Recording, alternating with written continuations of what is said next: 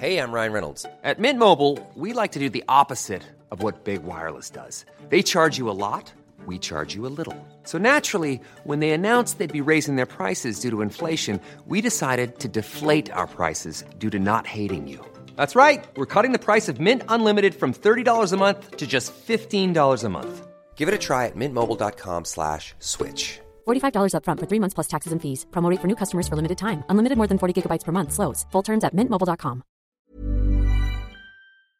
Streaming service Netflix is in many ways a power for good, funding projects that might have otherwise not been made. Oscar winner Roma, say, and the latest films by Martin Scorsese and Spike Lee.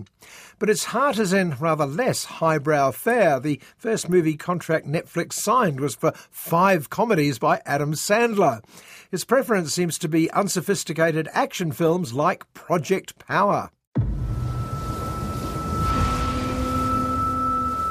Power, power, speak a little louder.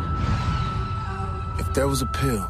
The pedigree of Project Power can best be described as mixed.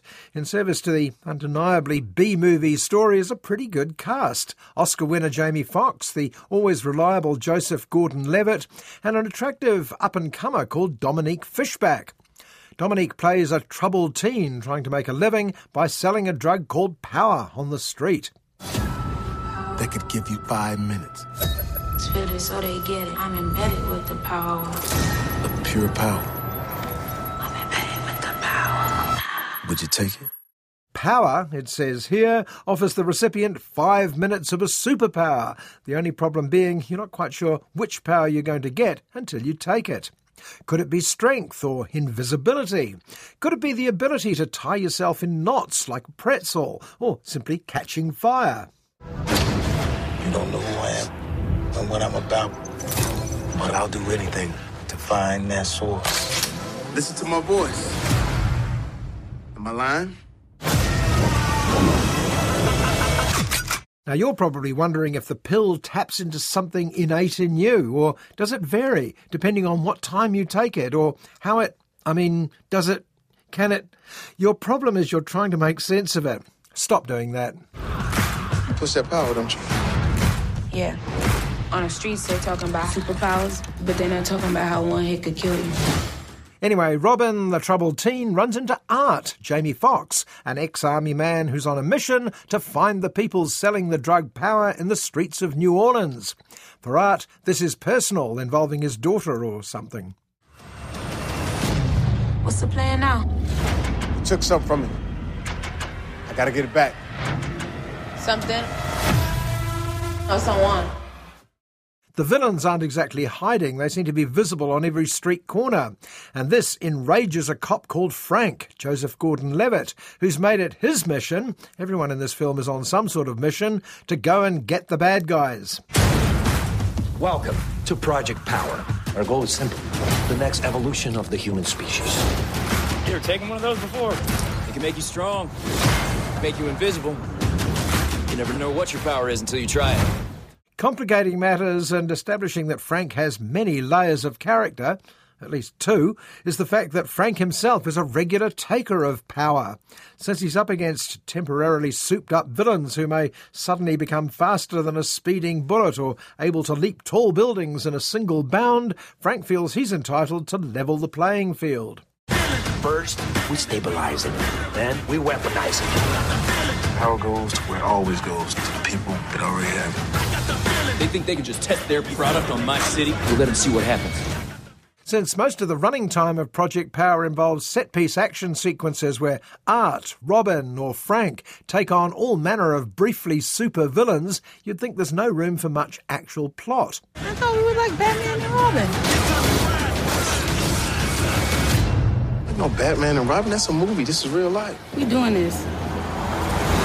Well, there is and there isn't. There's a bunch of stuff about Art trying to retrieve his kidnapped daughter, who turns out to be the source of Power's uh, power. But there's never so much plot that it can't be summed up in a quick burst of exposition. This thing's tearing our city apart. Your kid has something to do with it. Where do you think they got the formula from? They have my daughter. Maybe we can work together on this. The bad guys, mostly white, are trying out the evil drug on poor folks in the streets of New Orleans. Spot the real life parallels.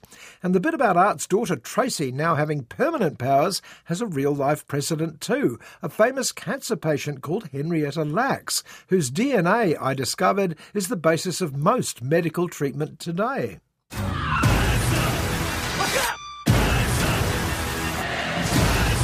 We're gonna end this.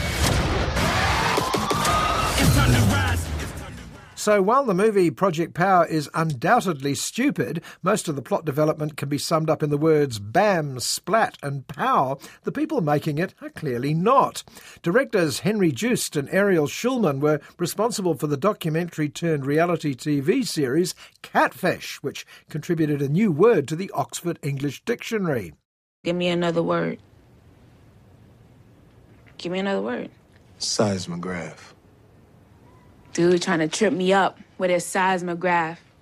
I think it's funny. I can't pick a better time to laugh. I find the path. You don't know all the rhymes I have. The only thing that don't sit well within this mind is math. Once in a while, Joost and Schulman may slip something smart in for their own enjoyment, but Project Power is a film for paying the bills, not improving anyone's grades. The prime purpose is to keep undemanding people happy. And if you've ever described a film as awesome, this may very well be you. It's time to rise. It's time to rise.